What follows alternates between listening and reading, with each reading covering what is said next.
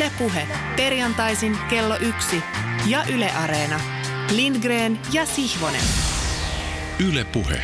Tervehdys täältä Pasilasta. Olemme Yle Puheen maineikkaassa radiostudiossa aikeessa nostaa jalakselle kokeellisen urheilupuheohjelman, jossa tälläkin kertaa kuullaan aluksi tekijöidensä kuuloiset juonnot kategorioissa alkujuonto ja väittelyjuonto, minkä jälkeen etenemme muun tutun radiopelikirjamme mukaan. Tästä me hyökkäämme kaikin kuunneltavissanne olevin mokomin. Ohjelma ei ole tarkoitettu aivan arkipäiväiseen käyttöön sopiville normaaleille kierrosluvuille, mutta sen saa kyllä sujuvasti kuunnelluksi, kunhan asemoituu henkisesti hyvään, urheilulliseen kuuntelu- ja peliasentoon. Suorin polvin ei meihin kannata välttämättä ryhtyä. Ja jos oikein täsmällinen olen, tällä kertaa kuulija saa ottaa vieläpä sellaisen kuunteluasennon, jossa on mukana myös hyppysellinen liukua, ripauskaaria ja piruetteja. Mutta hypätä saa vain omalla vastuullaan. Nimittäin olemme saaneet tuon sänkykamarikatseisen Tommi Helsinkiläisen kanssa vieraksemme taitoluistelun tuoreen Suomen mestarin Viveka Lindforsin. Onnittelut mestaruudesta ja tervetuloa tänne kanssamme kokeellisen urheilupuheen tekoon. Kiitos, kiitos. Siitä on nyt ainoastaan viisi vuorokautta, kun veit SM-kisan nimiisi. Miten urheilija-arkesi on sen jälkeen jatkunut? Onko nyt ollut aika hengähtää juhliakin vai joko tavallinen treeniarki on pörttänyt välittömästi liikkeelle? No kaksi päivää mä sain pitää lomaa ja pikkusen juhlia, mutta sen jälkeen mä oon palannut treeneihin. No niin, eli se on se urheilijan arki heti käsillä siitä isonkin menestyksen jälkeen, mutta me palaamme sinuun ihan tuota pikaa, pääset sitten tuomaroimaan väittelymme ja antamaan niitä elementtipisteitä siitä meille. Joo. Ennen kuin myönnän puheenvuoron tuolle tuossa, hyödynnän vielä sivullisen verran urheilujulkisuutta tuikin tärkeän aiheen tiimoilta. Olen ollut tässä sisäisesti henkihieverissä, olen joutunut viljelemään sitä urheiluelämän suurta viisautta, jonka esitteleminen viikko sitten tässä samassa ohjelmassa tuotti minulle yltäkylläisen harvinaisen kiitosryöpyn.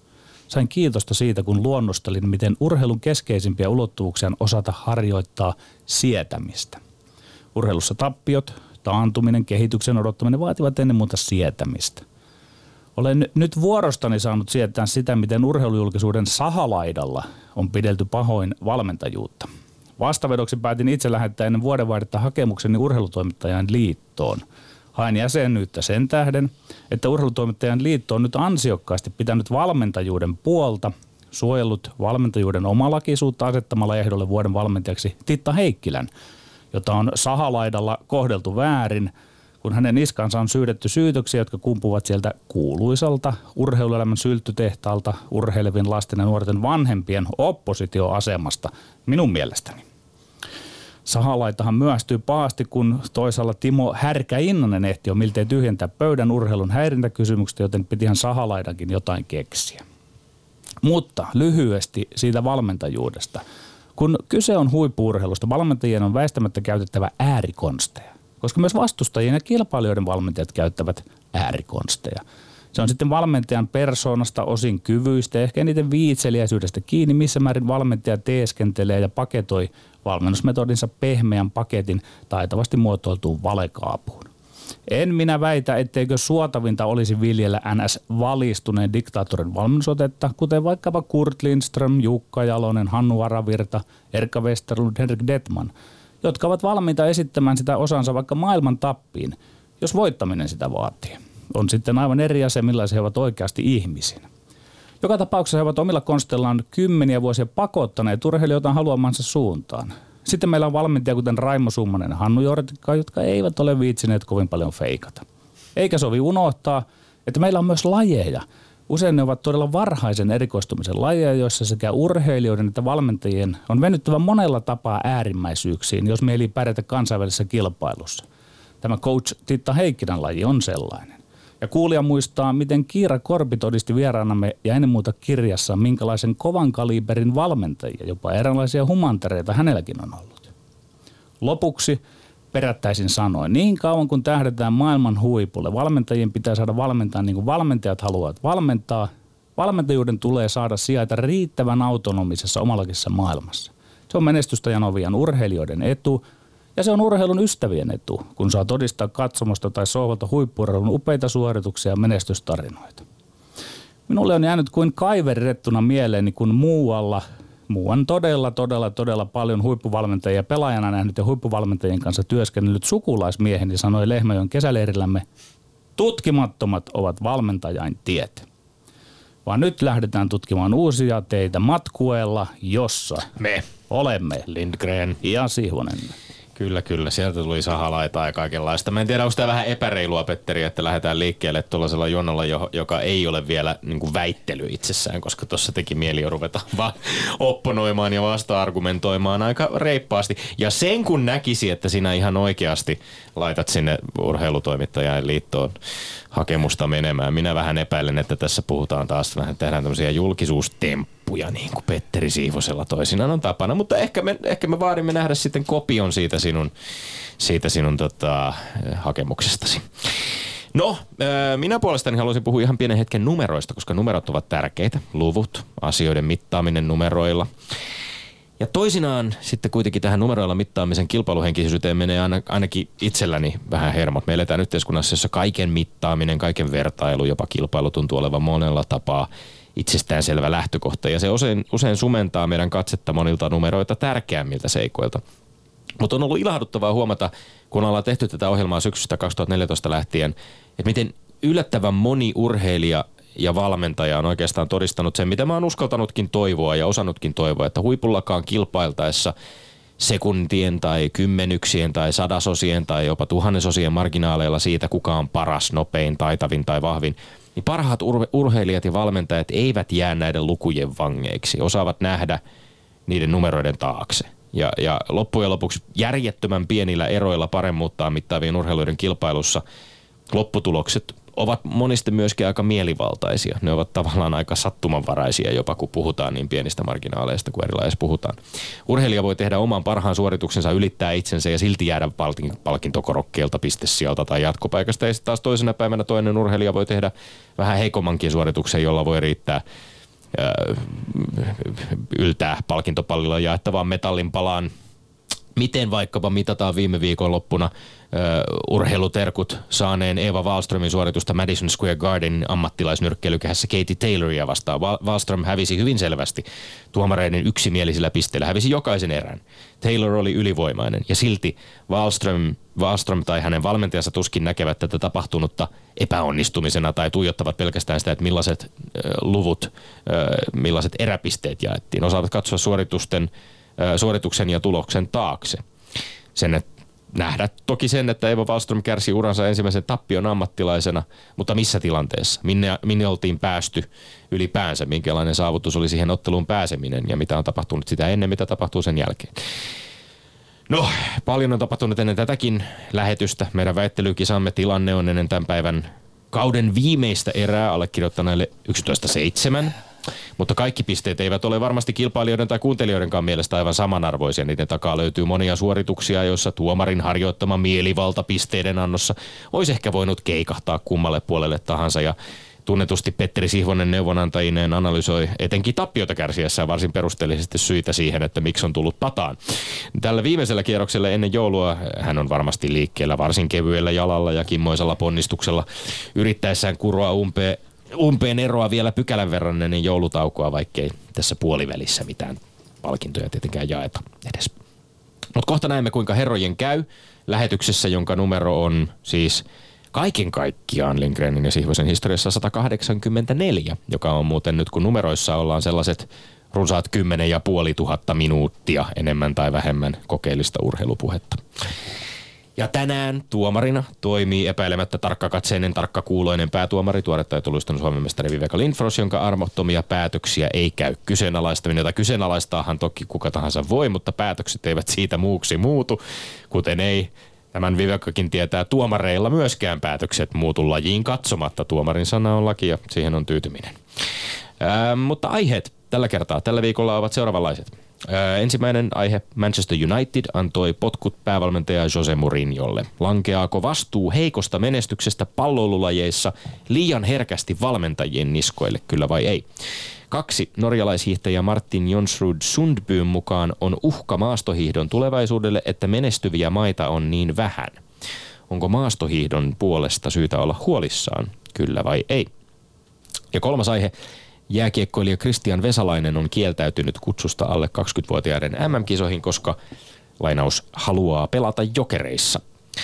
Onko nuoren pelaajan päätös kieltäytyä maajoukkuepaidasta perusteltu? Kyllä vai ei? Tällaiset kolme aihetta. Öö, tahkomme ne peräjälkeen niin, että kello tikittää läpi ja sitten kun kaikki kolme aihetta on käsitelty, luovutamme puheenvuoron päivän tuomarille. 180 sekuntia tosiaan per väittely.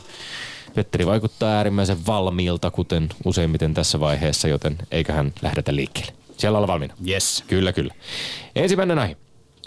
Manchester United antoi potkut päävalmentaja Jose Mourinholle. Lankeaako vastuu heikosta menestyksestä palvelulajeissa liian herkästi valmentajien niskoille, kyllä vai ei? Ei, ei se liian herkästi lankea valmentajien niskoilla. Valmentajilla on valta ja vastuu. Heillä on osaaminen, heillä on suunnitelma, heillä on omat konstinsa toteuttaa sitä suunnitelmansa. Tavoitteet asetetaan sitten yhdessä seurajohdon ja joukkueen kanssa. Ja sitten etenkin ammattilaistasolla, kun on se kova mittari, sarjataulukko akuutisti ja että yhden tai useamman kauden tulokset ratkaisee, voidaan arvioida ja syytäkin arvioida, onko kokonaisuus balanssissa toivottu. Jos ei se ole sitä, usein siinä matkan varrella on tehty joitakin toki pelaajavaihdoksia ensin, mutta jos ne tavoitteet ei toteudu, on varsin perusteltua laittaa heikko menestys myös valmentajan niskoille.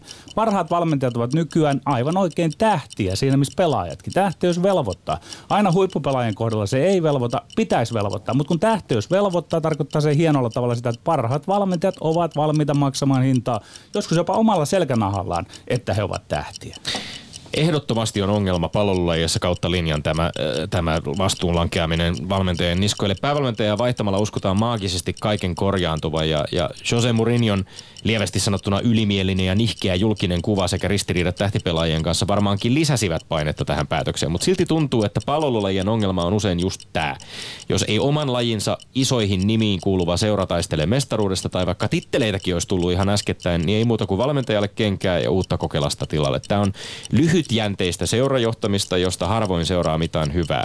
Yleurheilun Henri Pitkäsen jutussa on sanottu kaikki oleellinen tässä sitaatissa. On käsittämätöntä, että Manchesterin punaisella puolella ei ole ollut urheilupuolen vastaavaa johtajaa, jolla olisi seuran strategia ja pitkän tähtäimen suunnittelu käsissään. Eli onnea vaan seuraajaksi nimetylle seuralegenda Ule Gunnar Solskjaerille. Sitähän tulee todella tarvitsemaan. Tomi, mun mielestä sä yleistätyt liikaa, että aina tulee ne potkut siitä. Ja täytyisi, aina se pitää olla se analyysi. Sanoit itse alkujuonnossa, että pisteiden takaa pitää analysoida totta kai Manussa nyt oireillaan sitä, että Sir Alex Ferguson on poissa. Ja, se, ja sen tiimoilta tässä, mä en siitä pidä on, sitä ihmeellisenä, että Murinokaan ei edes onnistunut Siitä on siinä. jotain viisi vuotta, kun Sir Alex Ferguson on lähtenyt. Ja mm. BBCllä oli osuvasti otsikkoissa todettiin, ja, että mm. vaikka Sir Alex Ferguson olisi nimitetty päävalmentajaksi Sir Alex, Fergus, Alex Fergusonin tilalle, niin hänkään ei olisi luultavasti onnistunut tehtävässään. Niin, niin, Nämä joo. ongelmat on paljon kokonaisvaltaisempia kuin pelkkä Mourinho, joka nyt sai kenkää.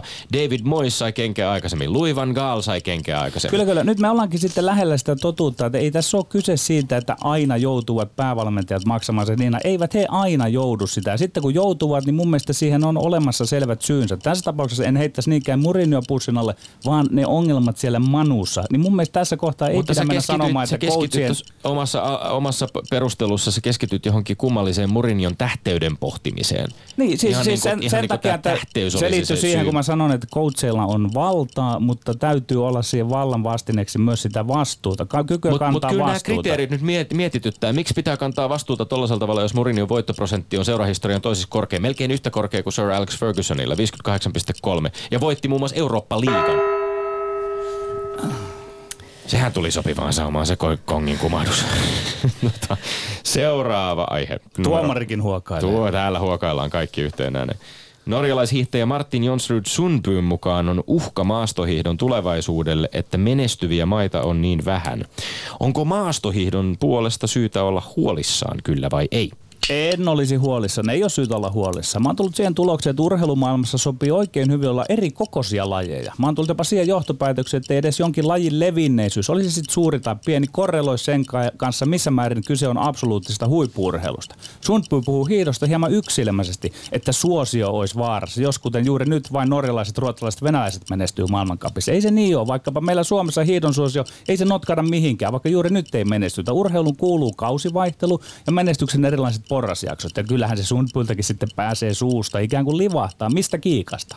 Tietenkin, tämä on tärkein asia myös yhteistyökumppanienkin kannalta. Sundby on huolissaan suomeksi rahasta. Enää ei käykään, että norjalaiset, ruotsalaiset, venäläiset ovat vaan harjoitelleet paremmin ja kenties heillä on lahjakkaampi sukupolvisuuksilla, vaan pitäisi vielä ikään kuin toteutua sellainenkin pitkälti ulkourheilun näkökulman kuin raha, jonkinlaisen teennäisen tasaisuuden merkeissä. On syytä olla huolissaan ehdottomasti. Maastohiihto on pohjoismaisten hiihtolajien kuningas, jonka hienon ja pitkän perinteen soisi jatkuvan. Mielenkiintoista, että esimerkiksi ampumahiihdon puolella mukana kärkitaistossa on paljon keski-eurooppalaisia, etelä-eurooppalaisten maiden urheilijoita. Mutta maastohiihdossa todellisten huippumaiden joukko tuntuu olevan pienempi kuin käytännössä Norja ja toisinaan Ruotsi tai Venäjä dominoivat. Kyllä sun pyy tietää, mistä puhuu, kun toteaa, että menestys lisää kiinnostusta. Jos vaan pieni joukko maita hallitsee lajia, niin pieni joukko maita on myös lajista kiinnostunut. Ellei menestyviä maastohiihtäjiä nouse laaja-alaisemmin eri maista taistelemaan noususta palkintokorokkeelle, niin ihan taatusti lajin suosio ei ainakaan kasva ja pahimmillaan se voi hiipua entisestään. Kun vielä tähän päälle lätkästään ilmastonmuutoksen aiheuttamat entistä isommat haasteet kunnon harjoittelu- tai kilpailuolosuhteiden löytämiselle, niin kyllä on latuhommilta pohja sul- sulamassa huolestuttavalla tavalla. Tommi, ajattelitko Petteri. sinä, että kaikkien lajien pitäisi periaatteessa niin kuin olla isompia kuin ne ovat? Mun mielestä se on semmoista nollasummapeli ajattelua, että ajatellaan, että jos yhtäkkiä ei. hiihto kasvaisi, niin se olisi joltain muulta lajilta pois. Mä, mä olen tullut siihen tulokseen, että antaa jokaisen urheilun suurin piirtein olla luonnollisella tavalla oman itsensä kokoisia, niin siinä on joku semmoinen hyvä koko urheilukentän harmonia. Mun mielestä Martin Jonsunby on tässä urheilun monimuotoisuuden asialla ja sen, sen asialla, ettei, ettei laji typistyisi pelkästään niin kuin muutaman pienen hassun siis maan miten moni, moninaisuuden, eikö hän olisi nimenomaan haluamassa nyt niin kuin hiihdolle lisää asemia siinä? Miten Hiihdo, se on moninaisuutta? Totta kai se on moninaisuutta myöskin sitä, että hiihto laajenee ja hiihto saa, hiih, hiihdossa Hiihdon kannalta se on toki, mutta mä ajattelen ei, vähän ei, niin kuin laajemmin, ei, laajemmissa urhe... silmänlaissa urheilun näkökulmasta. Urheilun monimuotoisuutta on myöskin, Petteri, se, että urheilua harrastetaan laaja-alaisesti eri puolilla, ettei se typisty pelkästään jonkun tietyn pienen maantieteellisen alueen niin se on, se, se, on, se, on, se on sen lajin moninaisuutta sitten, mutta, että mutta kun, no, me, se, nyt me jankataan tästä ehkä turhaan tästä samasta asiasta. Jankataan, me ollaan tästä ihan samaa mieltä. Mutta on tämä mun mielestä ihan siis oleellinen kysymys, jos on neljä maailmankapin kisaviikonloppua käyty ja norilaiset on ollut palkintokorokkeella 26 kertaa, ruotsalaiset 14, venäläiset 8 kertaa. Miten no, just Lahdessa suomalaisten pärjäsi ihan hyvin? Nyt pitää maltaa No Suomi on tässä. se neljäs maa, joka mm. ehkä niukin siellä on, mutta mm. esimerkiksi talviolympialaisissa... Oh. Aina se jonkun keskeyttää. Kolmas aihe. Jääkiekkoille Kristian Vesalainen on kieltäytynyt kutsusta alle 20-vuotiaiden MM-kisoihin, koska haluaa pelata jokereissa. Onko nuoren pelaajan päätös kieltäytyä maajoukkuepaidasta perusteltu kyllä vai ei? Ei se ole perusteltua. Meillä on ollut semmoinen upea periaate maajoukkueesta. Kun kutsu käy, niin sitten sitä noudatetaan ja noudatetaan vieläpä iloisin mieli. Vesalainen on hieman sellainen omien polkuinsa kulkija. Se, että ajattelee, hän ajattelee kovin itsekkäästi monissa eri käänteissä. Ei se johda mitenkään siihen, että nuoren pelaajan päätös kieltäytyy maajoukkuepaidasta olisi jotenkin perusteltua. Ei ole. Maajoukkueet ei ole ensisijaisesti mitään astinlautoja pelaajille päästä uralla eteenpäin. Täsmällisesti, jos mä sanon, ei se voi mennä niin, että vuosi sitten Vesalaiselle kelpas näyteikkunapaikka nuoressa leijonsa. Nyt kun se peräti sauma piipahtaa NHL, missä siivet hänellä ei kantaneet. Nyt se astinlauta ja näyteikkunapaikka mukaan ei sitten ke- käykään. Että se ei enää kelpaa. Että on mukaan menty seuraavalle askemalle. Vesalainen paljastuu tässä. Hän ei pue leijonapaita siksi, että siinä olisi jokin maajoukkuepaidan itseisarvo. Hän vaan tekee sen itsekyksissään. Ja nyt kun se NHL Vesalaiselta jäi vallottamatta, olisi ollut syytä palata nöyrään perusasenteensa ja lähteä ponnistamaan uudestaan askel kaksi alempaa. Äh aivan perusteltu päätös Kristian Vesalaiselta kieltäytyä maajoukkueesta. Oli maajoukkue kieltäytymisen takana sitten vammat tai työnantaja toimivien seurajoukkueiden intressit tai motivaation puute tai kiinnostuksen puute, niin jokainen yksittäinen urheilija voi aina päättää maajoukkueen paidan mm. pukemisesta tai sen pukematta jättämisestä juuri niin kuin lystää. Tämä on just tätä. Suomessa suhtaudutaan aina näihin kieltäytyjiin tälleen hysteerisesti, tässä hysteriassa. Tässä on jotain samaa, jonka mä oon itsekin siviilipalveluksen suorittaneena miehenä päässyt kokemaan. Urheilu nähdään jonkinlaisena maanpuolustuksen jatkeen liikkeena ja leijonapaidat sellaisena kunnianosoituksena, josta pitäisi suunnilleen langettaa maanpetossyyte, jos niistä kieltäytyy.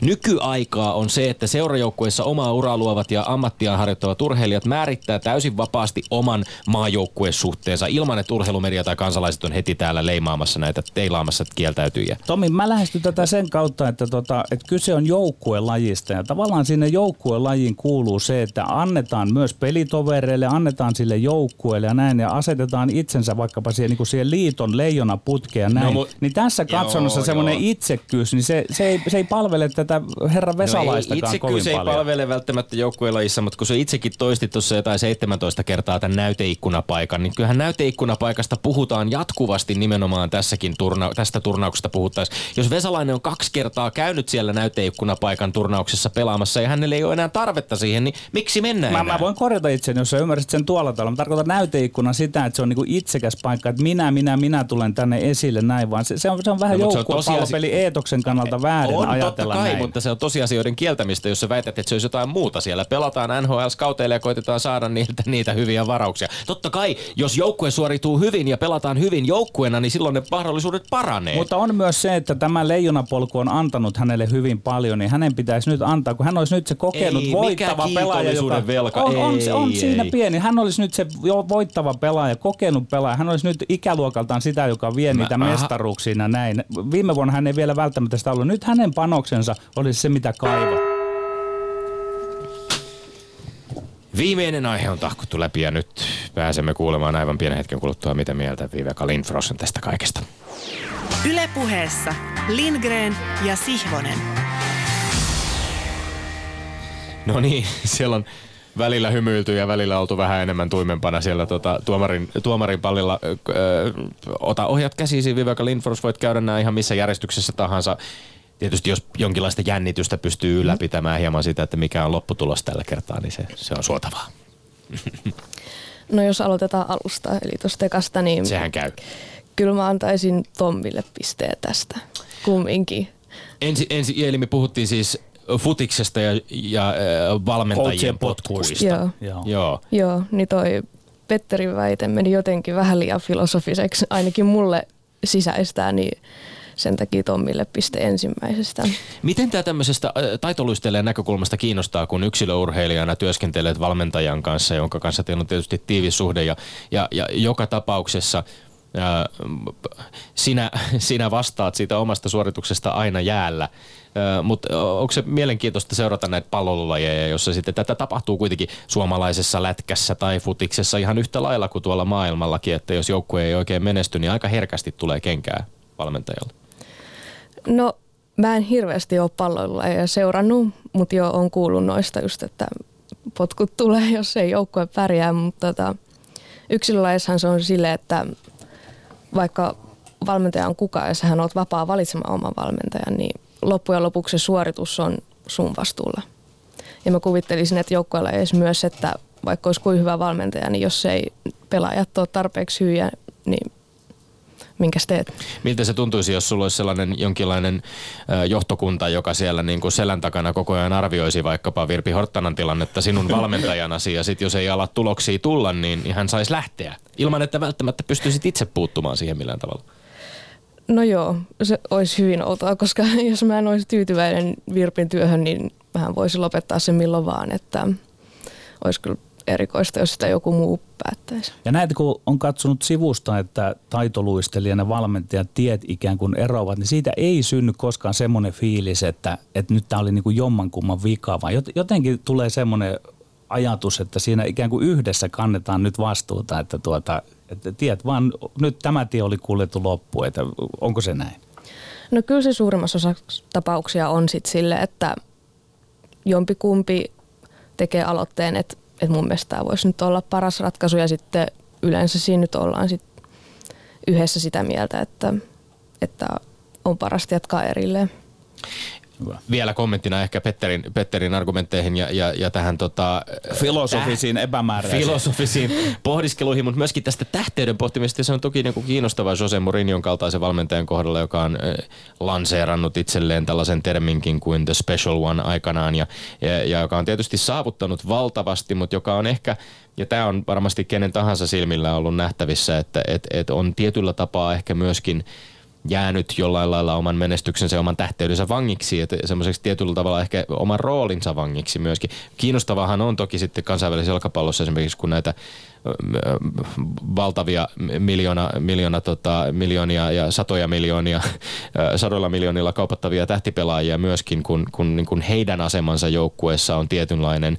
Ja sitten siellä on se valmentaja, jolla on oma tähtistatus, ja kun nämä egot sitten vähän kohtaavat. Että tässä on tietysti Mourinhon ja Manchester Unitedin kohdalla esimerkiksi puhuttu paljon siitä, miten hän, hänen äh, sukset on mennyt ristiin Paul Pogban kanssa, esimerkiksi Ranskan maajoukkue tähden kanssa. Ja Jännää on kyllä nähdä, että mitä tulee tapahtumaan sitten entis, tosiaan entiselle seuralegendalle Ulla Gunnar Solskjaerille, joka aika kevyin kannuksin lähtee nyt sitten kokeilemaan väliaikaisena valmentajana loppukauden. Että ja mä haluan vielä Murinosta sanoa semmoisen lyhyen arvelun, että kumpikohan se mahtaa olla sellainen oikea persoonansa, se mikä on tullut nyt esiin, mitä arvostellaan vai oliko se se paljon kiitelty lähellä pelaajia oleva, että mm. et, et mä vähän heittäisin, että, että tavallaan se on ollut semmoinen loistava työminä se ensimmäinen. Sitten sit nämä vasta vaikeudet paljastaa ehkä sieltä sen oikean persoonan, mutta tiedä häntä. Voi olla ja on spekuloitu tässä kauden aikana jo, että hän itsekin tietää jo lähtevänsä tai haluaa jopa lähteä, että on käyttäytynyt sellaisella tavalla sillä katsomossa. Mutta se murin, josta mennään eteenpäin, eli toisessa väittelyssä sitten taas puhuttiin maastohiihdosta. Joo, no tästä mä sitten taas antaisin pisteet Petterille. Tilanne tasoittuu. Jep. Sen takia, että no Tommi toi sun ajatus siitä, että, että jos siinä on vain pari maata, jotka niin kuin dominoi sitä lajia, niin että se suosio laskee. Niin mun kokemus siitä on, että se ei välttämättä ole niin, tai ainakin tässä luistelussa niin, että jos on tämmöinen karismaattinen superstara, niin kyllä se puhuttelee niin kuin monista eri maista olevia faneja, niin että se ei välttämättä mene me ihan silleen. Niin tässä Tuo oli hyvä pointti. Kyllä, ja kiinnostavasti puhuttiin esimerkiksi ennen lähetystä myöskin tuottajamme täällä ollessa siitä, että miten esimerkiksi Suomessa järjestettyihin kansainvälisiin kilpailuihin matkaa toki paljon äh, faneja seuraamaan taitoluistelijoiden suorituksia esimerkiksi Japanista, jossa fanittaminen toden totta osataan ja, ja se on äärimmäisen intensiivistä, eikä kohdistu pelkästään missään nimessä vain japanilaisiin urheilijoihin, eikö näin? Joo, japanilaiset kyllä niin kuin on todella innokkaita luistelufaneja ja niin kuin sanoin, niin si- siellä on tota, sieltä on tullut suosittu animesarjakin saanut maailmanlaajuista suosiota liittyen just tähän luisteluun. Ja, mutta siis joo, kyllä kaikki kansalaisuudet fanittaa ainakin niitä omia luistelijoita. Siis siellä on tässä animesarjassa on siis eh, ihan oikeita äh, to- ihan oikeisiin, joo, ihan oikeisiin luisteluihin perustuu, perustuu nämä hahmon. Kyllä, kyllä. Mutta sitten mulla tuli semmoinen ajatus tuosta Vivekan huomiosta, että voisiko taitoluistelu olla niin kuin siltä ilmiasultaan semmoinen, että se puhuttelee niin kuin riippumatta. Se, se, se estetiikka mm. ja se on, on semmoista, että se puhuttelee niin kuin no, yli, yli maiden. herra no, En minä sitä lähde kiistämään. Pertsaa, mutta... kun tuolla lykkivät kauniisti, niin kyllähän se nyt on... No joo, se lajin esteettisyys on varmasti yksi tekijä, niin kuin, että miksi se kiinnostaa niin, niin monia. Yli maiden ja tuommoista. Se on no. totta, siinä ei tietenkään niin kuin samalla tavalla kuin maastohiihdossa esimerkiksi niin ihan, ihan niin puhtaasti ole pelkästä kilpailusta kyse, mutta, mutta joo, ihan hyvä, hyvä ja kiinnostava pointti toki ja, ja totta kai tätä pohditaan monien lajien, nuorien ja vanhojen lajien kohdalla sitä, että, että onko, ähm, miten, miten suosio korreloi sen kanssa, että miten monista maista menestyjä tulee. Toki tähän vähän yhdistyy tähän keskusteluun ehkä nyt myöskin pohdinta siitä, jota muun muassa olemme saaneet urheilumediasta lukea, että vähän toisissa Pohjoismaissakin käydään jo keskustelua siitä, että miksi Suomella menee niin huonosti nyt tämän hiihtokauden alussa. ehkä Krista Pärmäkoskea ja Iivo Niskasta lukuun ottamatta. Toki muitakin joitain onnistujia on ollut, mutta se siitä jätetään se hiihtolähetysten spekulointiin se.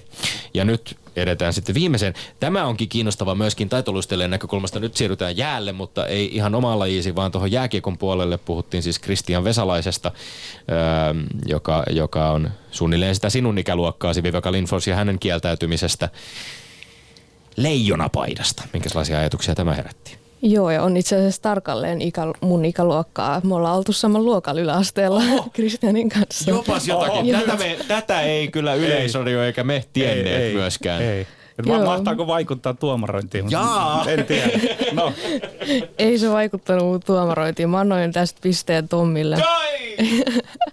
Sen takia, että, että joo, mä en allekirjoita sitä sun, esittä, sun Petteri esittämään sitä velvollisuus ajatusta, että Suomi on vapaa maa ja jos ei halua leijonapaitaa, niin ei ole pakko. Ja kun tämän sanoo Kristian äh, Vesalaisen ikätoveri, niin minulla herää kyllä se ajatus, että se voi olla, että, että minä tässä ajattelen hieman vanhakantaisesti. Että, että tämä uusi sukupolvi on nyt vain, he eivät ole enää missään velvollisuhteessa, ei Suomelle, ei leijonapaidalle ja näin. Etkä varmasti ole yksin siinä myöskään siinä ajattelussa. Ehkä siinä kuilussa, ehkä me nähdään tässä vähän sitä, että miten julkista keskustelua käydään tai miten me ajatellaan, miten kansan syvät rivit tähän asiaan suhtautuvat versus sitten se nuorten urheilijoiden sukupolvi, joka ehkä ajattelee jo vähän toisella tavalla. Mutta tämä on tietysti tämä on kiinnostavaa ja me ollaan, mehän olemme puhuneet Jukka Jalosenkin kanssa esimerkiksi täällä, kun, kun hän oli vierailemassa pian öö, nuorten leijonien maailmanmestaruuden jälkeen, niin, niin puhuttiin muun muassa silloin siitä, että minkälainen tämä, tämän turnauksen tavallaan ristiriita juuri siinä, että siellä yksittäiset pelaajat antavat näyttöjä, mutta sitten samaan aikaan kuitenkin tietysti pitäisi yrittää – suoriutua mahdollisimman hyvin joukkueena ja parhaat näytöt annetaan, kun joukkue menestyy ja pelaa mahdollisimman hyvin. Melkein te- tekisi mieli, kun meillä tulee Tapanin päivä erikoislähetys, niin Jukka Jalosesta siellä kysyy, että miten, miten hän tällä hetkellä ajattelee tästä. Aa, sinä livautit jo pienen skuupin. Meillä on Jukka Jalonen tulossa Tapanin päivän eri, eri, erityislähetykseen, erikoislähetykseen. Kyllä. Öö, joo, kiinnostavaa. Joo, Kristian Vesalaiselle tietysti jännä tämä, totesit, että, että NRissä ei, ei että miten, miten totesit, että NHL jäi valloittamatta. Sehän jää nähtäväksi nuoren urheilijan kohdalla siis, että NHLstä on nyt Winnipegissä ei pelipaikkaa saavuttanut, mutta sitten on nyt lainalla jokereissa ja KHLssä pelaa. Ihan hyvin on lähtenyt pelit käsittääkseni siellä kulkemaan, että kyllähän sieltä nykypäivänä myöskin voi ponnistaa ihan mainiosti takaisin vielä NRiin jossain vaiheessa, että kiinnostava nähdä kuinka, kuinka Vesalaisen käy. Mutta meidän kävi niin, että se tuli tänne se kokonaispiste, joten mikäs meidän tilanne tu- nyt sitten? Tukevassa johdossa lähdet joulutauolle, että ei näin tukevassa ole koskaan ennen lähdetty, mutta se ei minua lannista, että se taitaa nyt olla, kun tästä näitä ynnäille, niin 12.7 sinulle. 12 Tommi Helsinkiläinen. 12.7 kuulostaa oikein mukavalta. Kiitos ansiokkaasta tuomaroinnista, Viveka Lindfors. Ylepuheessa Lindgren ja Sihvonen. No niin, Viveka Lindfors, äh, voitit ensimmäisen aikuisten Suomen mestaruutesi taitoluistelun SM-kisossa viime viikonloppuna Kouvolassa pistein 174,91 ylivoimaisesti yli 10 pisteen erolla hopealle sijoittuneeseen Emmi Peltoseen. Onko nyt niin, Viveka Lindfors, että naisten taitoluistelun valtikka se on napattu kaksi edellistä Suomen mestaruutta voittaneelta Emmi Peltoselta ja pysyy jatkossa sinulla? No toivottavasti ainakin näin. Että, no joo, olihan siinä nyt aika reilu se pisteero. Et joo. Pisteet, mä puhuin tuossa alussa vähän numeroista ja, ja pisteistä, mutta katsotaan vähän niiden taakse. minkälaiseen suoritukseen itse näet, että tämä sinun ensimmäinen aikuisten SM-kulta perustui? No mä en luistelu täydellisesti kumpaakaan ohjelmaa, mutta mä luistelin kumminkin vahvat suoritukset ja hyvin kuitenkin. että siihen se silleen kävi.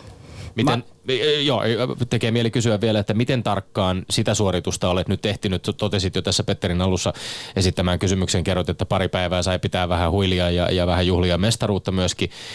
Miten tarkkaan se ja missä vaiheessa minua kiinnostaa tämän taitoluistelusuorituksen yksittäisen kisan suorituksen, tietysti nämä kahden ohjelman suoritukset, se analysointi. Varmaan jo siinä ohjelmien välilläkin sitä tapahtuu, että mikä on mennyt hyvin, mikä on mennyt huonosti, mutta kuinka tarkkaan sitä on ehditty perata valmentajasi kanssa?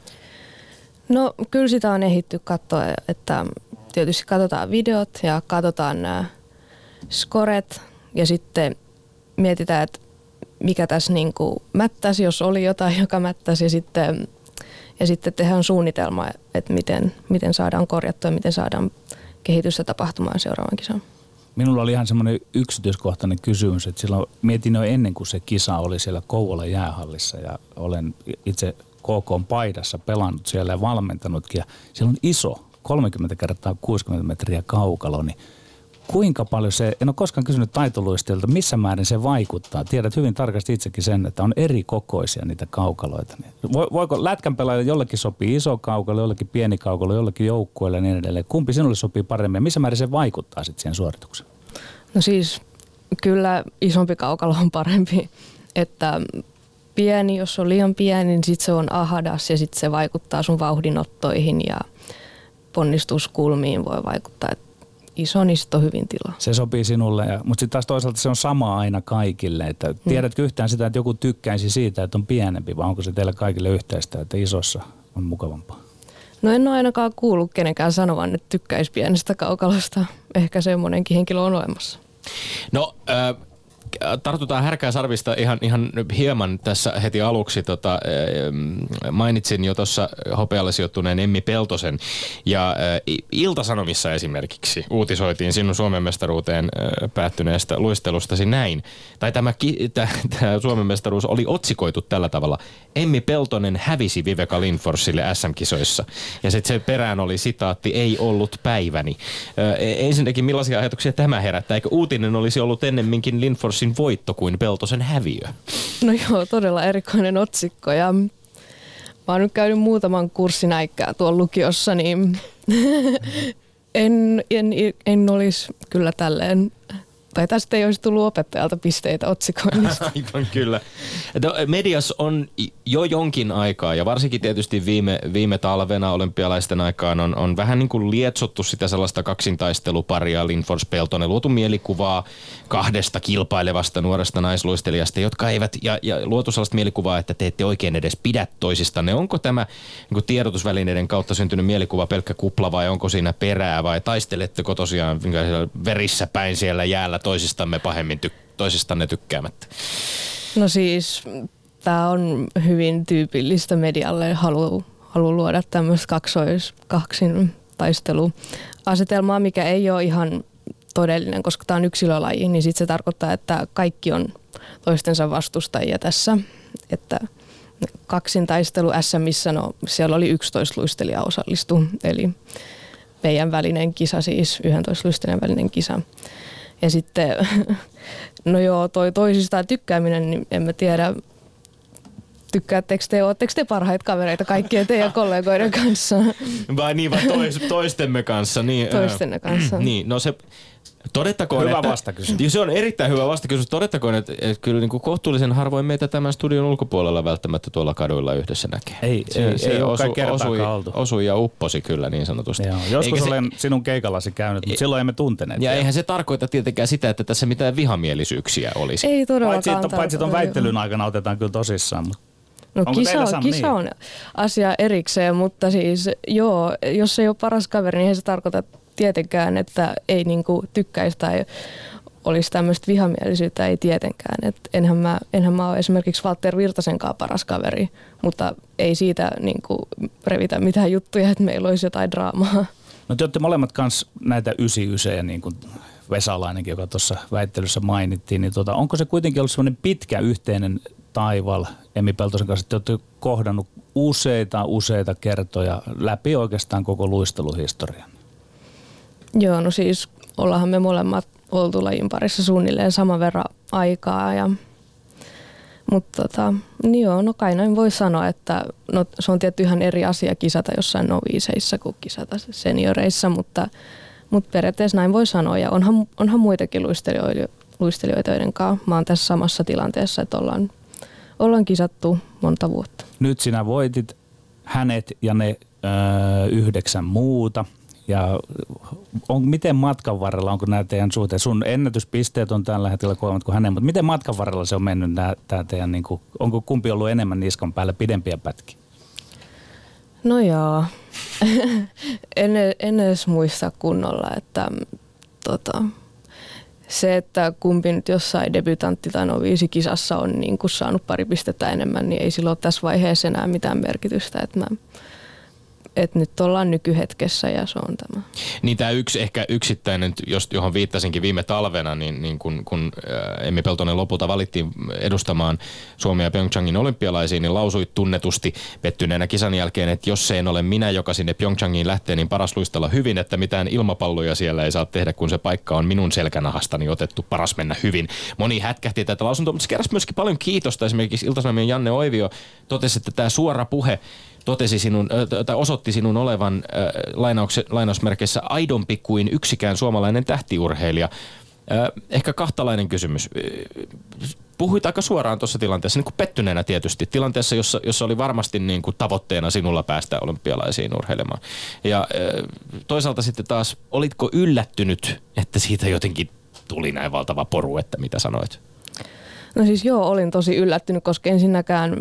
Öö, tätä ei ollut tarkoitettu mitenkään vihamieliseksi kommentiksi. Et, ähm, ehkä tämä on ihan hullu ajatus, mutta yleensähän olympialaisiin mennään tekemään se paras suoritus ja onnistumaan, että et se siinä oli niinku taustalla. Jos mua on kiinnostunut se esittämäni kysymys siitä isosta kaukalosta ja siinä luistelemisesta, niin nyt mua kiinnostaa semmoinen, Tommi viittasi tuossa vähän siihen, että taitoluistelussa lähdetään tekemään omaa suoritusta ja näinhän se onkin. Mutta, ja nyt ei tarvitse ajatella Viveka eikä Emmiä, vaan mietitään, että on kaksi ylitse muiden. Ja tuleeko siinä yhtään seurattua? Ajatellaan, että, että toi, kisataan jostain yhdestä arvokisapaikasta ja toinen luistelee toki kisassa ensin. Ja hän joko vähän epäonnistuu tai luistelee ihan nappisuorituksen, niin onko siinä mahdollisuutta ja tarpeellista, tai tehdäänkö sitä, että säädetään sitä omaa luistelua vaikkapa jollain lailla vähän varmemmaksi, tai laskeskellaan, että tässä on pakko ottaa nyt riskejä. Tehdäänkö tällaista ollenkaan? No ei, mä en ainakaan ennen tehnyt tämmöistä, että se on, ohjelman sisältö on hyvissä ajoin päätetty ja sitä on harjoiteltu ja sitten sillä mennään. Että se on vaan se psykologinen niin kuin, oman pään sisällä, että mikä, mikä voi niin kuin horjuttaa, että jos toinen, toinen luistelisi tosi hyvin, tosi huonosti, niin sun pitää pitää se fokus siinä omassa. Ja siitä kuitenkin niin kuin tietoa kantautuu hiukan, niin kuin halusi tai ei, niin kummallekin, että miten vähän niin kuin toisella on mennyt tai muilla on mennyt. No voi olla näin joo, mutta mä ainakin itse kisoissa pyrin ihan kokonaan sulkemaan, niin kuin, sulkemaan ne muut ajatukset pois ja olemaan kuuntelemaan, kuuntelematta tai katsomatta mitään muiden suorituksia. Tapahtuuko se musiikkia kuunnelle? Miten, miten se tapahtuu ihan konkreettisesti sulkeutumalla jollain lailla? No, no joo, periaatteessa myös konkreettisesti sulkeutumalla. Et en mä kisapäivänä hirveästi edes puhu muille kuin valmentajille ja tota, ehkä äidille, jos se on mukana siellä kisassa. Ja, mutta tota, mut joo, ihan konkreettisesti niin kuin tavallaan menee siihen omaan kuplaansa. Ja, ja sitten yleensä, yleensähän verkkatilat on silleen suljettu yleisöltä ja sille, että, että siellä saa olla rauhassa ja ei tarvitse kuunnella tai katsoa. Yle puhe. Ö, kun puhutaan eri lajien ö, luonteista ja puhutaan joukkuelajeista, puhutaan yksilölajeista ja puhutaan tietysti sitten lajeista, jossa esimerkiksi yksilöurheilun puolella on valtavia eroja sen suhteen juuri, että miten ö, kamppaillaan toisia urheilijoita vastaan. Maastohiihtäjät ovat ladulla keskenään ja kisaavat tietysti siitä, että kuka tulee nopeimmin maalin joko massa lähdöllä, yhteislähdöllä tai sitten ehkä väliaika, väliaikalähdöllä jompi, jompi kumpi. Öm, tennispelaajat ovat vastakkain verkon toisella puolella, kisaavat toista vastaan, kisaavat nimenomaan kukistaakseen muut. Mä muistan hyvin konkreettisesti sen, kun Mika Poutala esimerkiksi kävi täällä olympialaisten jälkeen ja, ja puhui siitä omasta pettymyksen käsittelemisestä ja puhui ylipäänsä siitä, että kun niinku tavallaan kisataan vain suorittaakseen, tehdäkseen sen mahdollisimman hyvä, paras oma suoritus, mutta sitten on kuitenkin niitä muita kilpailijoita, jotka siinä rinnalla kulkevat ja joita vastaan kilpaillaan. Mutta taitoluistelu on mitä suurimmassa määrin, paitsi että se on laji, josta tässä aikaisemminkin puhuttiin, viitattiin siihen, että sillä on myöskin selkeitä tällaisia esteettisiä ansioita, että moni voi nauttia taitoluistelusta ilman, että välttämättä tuntee edes seuraavansa urheilua. Niin sitten myöskin hyvin konkreettisesti on kyse yksilölajista, jossa ihan puhtaasti ollaan yksin siellä jäällä. Siellä ei ole ketään muita kilpailijoita silloin, kun sinä sitä omaa suoritusta suoritusta sitten teet. Käykö se kilpailuasetelma, ei edes kenenkään yksittäiseen kilpakumppaniin suhteessa, vaan niin kuin muihin kilpailijoihin tai se, missä ollaan, mitä tavoitellaan. Käykö se siellä jäällä koskaan konkreettisesti mielessä? No mulla yleensä se suurin fokus menee siihen, että mä haluan luistella hyvin sen mun oman suorituksen, koska mähän en voi mitenkään vaikuttaa, miten muut tulee luistelemaan tai millaisia pisteitä tuomarit tulee muille antamaan. Joten mä pyrin keskittymään täysin siihen, että se mun oma suoritus menee nappiin. Miten niistä hetkistä toivotaan? Mä oon puhunut tässä nyt pari viikkoa siitä sietämisestä, mutta taitoluistelusuoritus se kestää niin vähän aikaa. Ja miten, onko sinulla jotain metodeja, miten korvien väliin äkkiä putsataan, että jos tulee joku epäonnistunut suoritus siinä, niin mi- miten, millä konstilla lähdet kohti seuraavaa? Joo, no siis mähän olen työskennellyt jo vuosia urheilupsykologin kanssa, jolta mä oon saanut tosi paljon apua muun muassa tähän.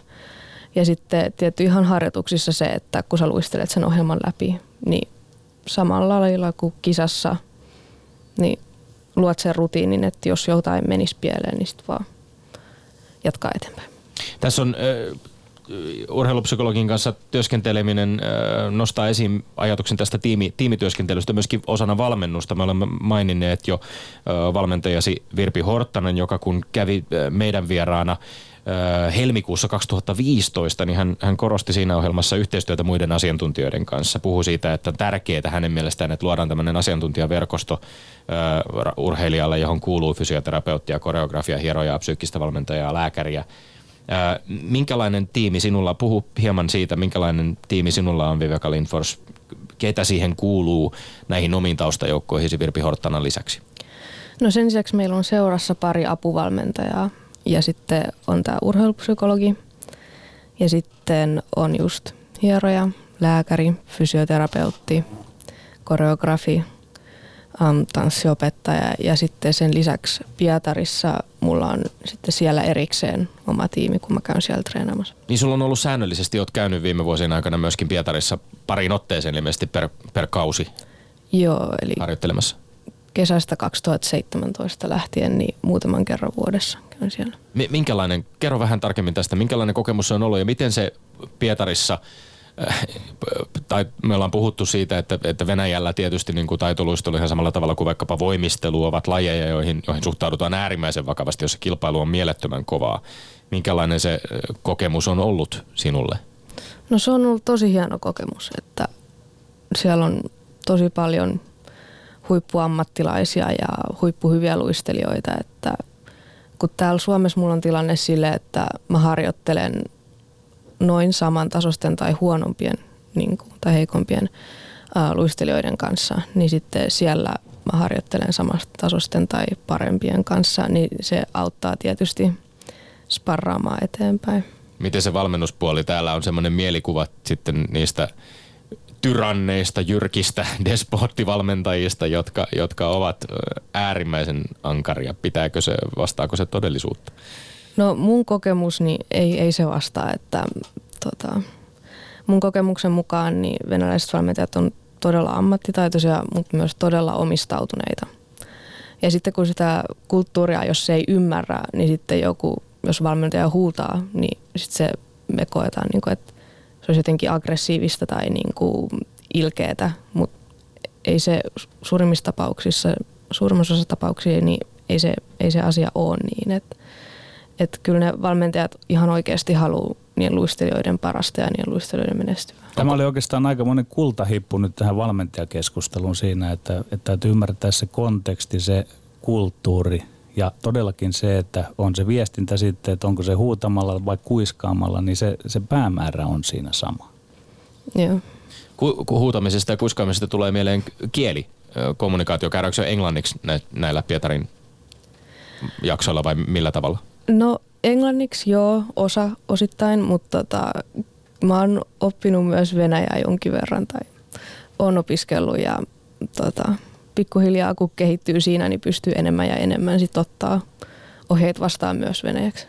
No yhtä kaikki nyt on ollut aikamoinen syksy sinun osaltasi ja kehitystä on tullut valtavasti ja omat uudet ennätyspisteesi, ne ovat 187,19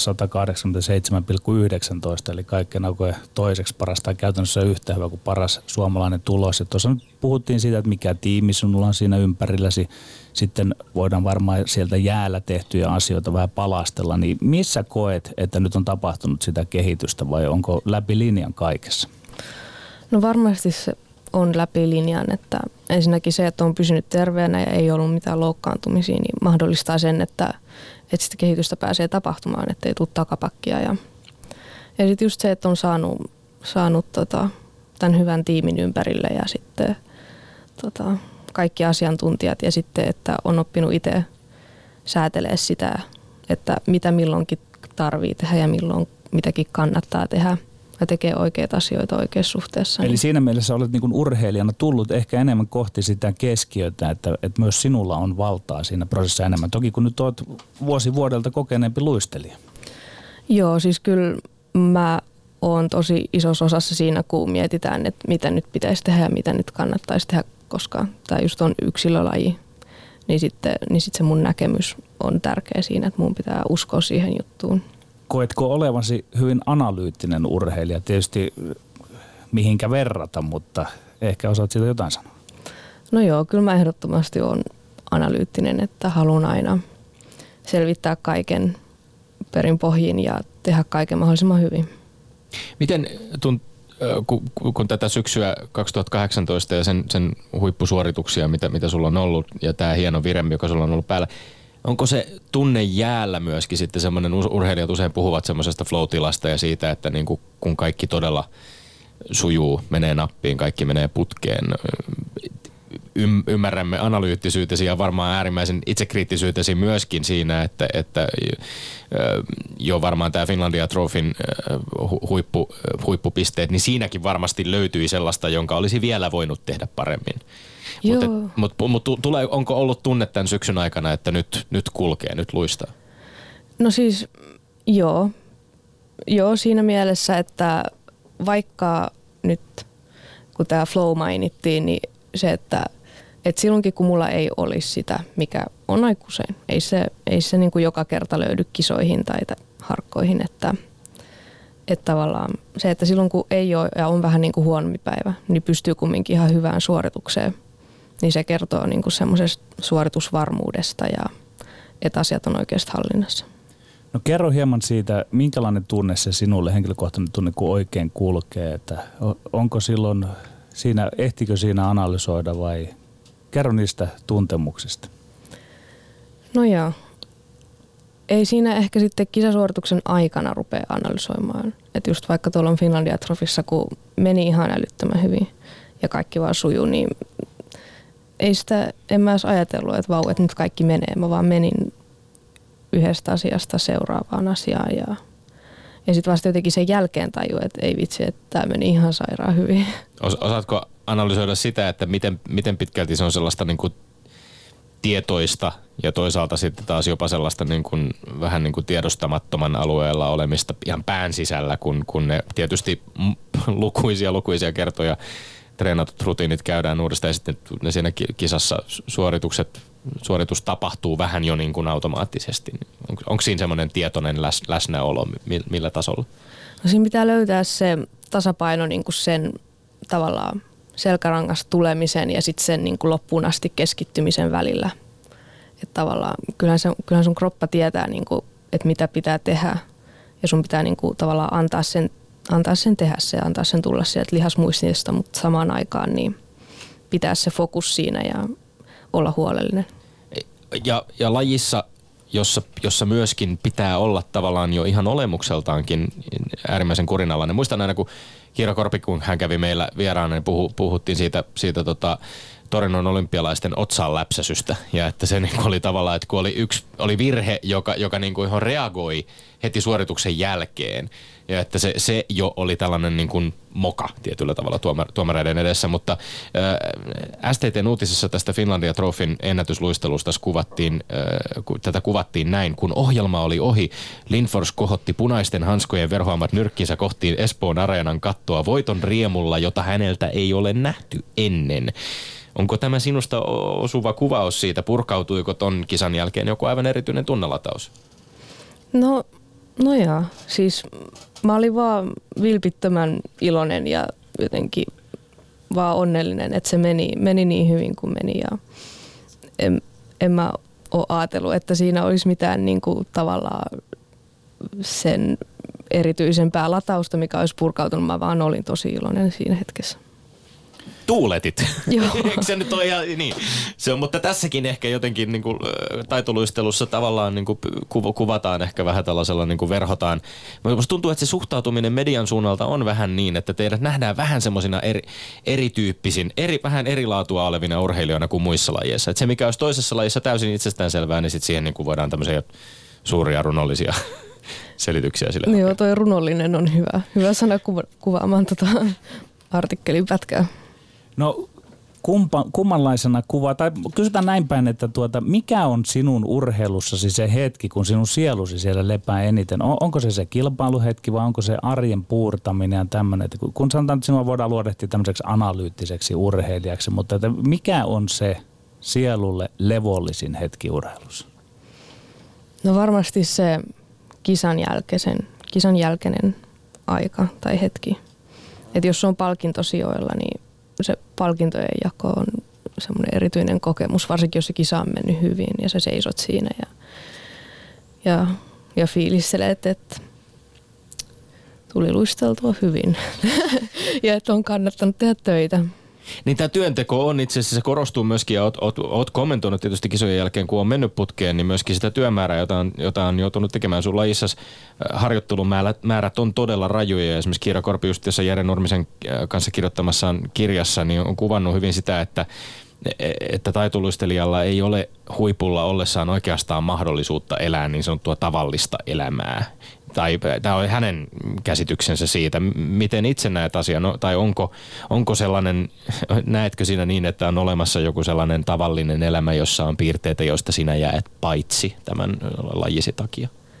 No mä oon tähän asti pystynyt periaatteessa elämään melko tavallisesti, että nytkin mä käyn lukiota ja käyn välillä jossain kauppakeskuksessa tai kahvilla tai tai tälle, että, tai että koen olevani sille tavallinen ihminen kumminkin.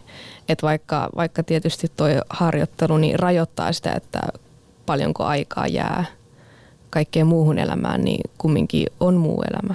No entä nyt sitten lyhyen tähtäimen tavoitteet ja mahdollisesti myös pidemmän tähtäimen tavoitteet, Viveka Lindfors? Heti tammikuussa on EM-kisat edessä. Joo, EM-kisat on edessä ja niihin nyt valmistautuminen alkaa sitten heti joulun jälkeen, että et joo, siis haluan, haluan ehdottomasti luistella hyvin siellä ja, ja tehdä ennätyspisteet ja, ja saada hyvän sijoituksen ja, ja sitten myöhemmin keväällä niin MM, missä on sama juttu. Niin, MM-kisoissa on sitten taas se tilanne edessä, että toisin kuin EM-kisoissa, jonne, jonne molemmat Emmi Peltosen kanssa matkaatte, niin siellä, siellä kisataan taas sitten yhdestä, yhdestä paikasta. Millaisen kriteerein tämä, tämä valinta nyt sitten tapahtuu? Se on ihan selvää ilmeisesti, että millä kriteereillä M-kisoihin valitaan. Joo, eli se on sen Seasons Bestin perusteella. Kyllä. No siinä on aikamoinen päihittäminen kyllä Seasons Bestin, jos, jos näitä, näitä sinun tuloksiasi tältä, tältä syksyltä jo katsotaan. Äh, Tämä on ollut äärimmäisen kiinnostavaa ja kiehtovaa. Lämmin kiitos vierailusta taitoluistelun Suomen mestari Viveka Lindfors. Ja sitten Tomi Lindgrenin maineikkaat urheiluterveiset. Tämän talviurheilukauden ö, kovimpiin kuuluvasta suomalaisurheilijasta, tai siis kovimmasta suomalaisurheilijasta hiihtoladuilla ainakaan ei ole epäselvyyttä ollut. Kaisa Mäkäräinen on lottanut tauluun alkukauden kisoissa sellaista tulosta, että häntä ei helpolla tänäkään vuonna maailmankapin kokonaiskilpailussa voiteta. Viidestä ensimmäisestä maailmankapin kisasta kolme voittoa. Ja valmentaja Jarmo Punkkisen mukaan Mäkäräinen tulee vielä parantamaan kauden mittaan. Punkkinen oli kiinnostavasti sitä mieltä, että kilpakumppanit eivät oikein ole yltäneet vielä parhaaseensa, eikä Kaisakaan siis näin ollen. Mutta Kaisalta mahtavaa alkukauteen. Jos muuten Kaisa Mäkäräisen viime kevään tunnelmat kiinnostavat, niin käy ihmeessä kuuntelemassa Areenasta Lindgrenin Siivosen haastattelu maailmankapin kokonaiskilpailun voittaneen ampumahiihtojen kanssa. Viime toukokuulta tuo lähetys on yksi tämän vuoden ohjelmistamme kaikkein kuunnelluimmista tuolta Yle Areenassa. Me palaamme asiaan jo Tapanin päivän erityislähetyksellä, jossa tiiraillaan taaksepäin futis- ja lätkävuotta, kuten Petteri jo tuossa vähän livauttikin. Aikaisemmin huuhkajien ja leijonien päävalmentajien Markku Rive Kanervan sekä Jukka Jalosen kanssa. Ja seuraava uusi normaali perjantainen lähetyksemme puolestaan on taas luvassa perjantaina 4. tammikuuta, eli sitä ei tarvitse kovin kauaa odottaa. Me olemme Linkre ja Sihvonen, pysykäähän tyylikkäänä myös vuodenvaihteen pyhien aikaan. Ja kansi kiinni, kuulemiin.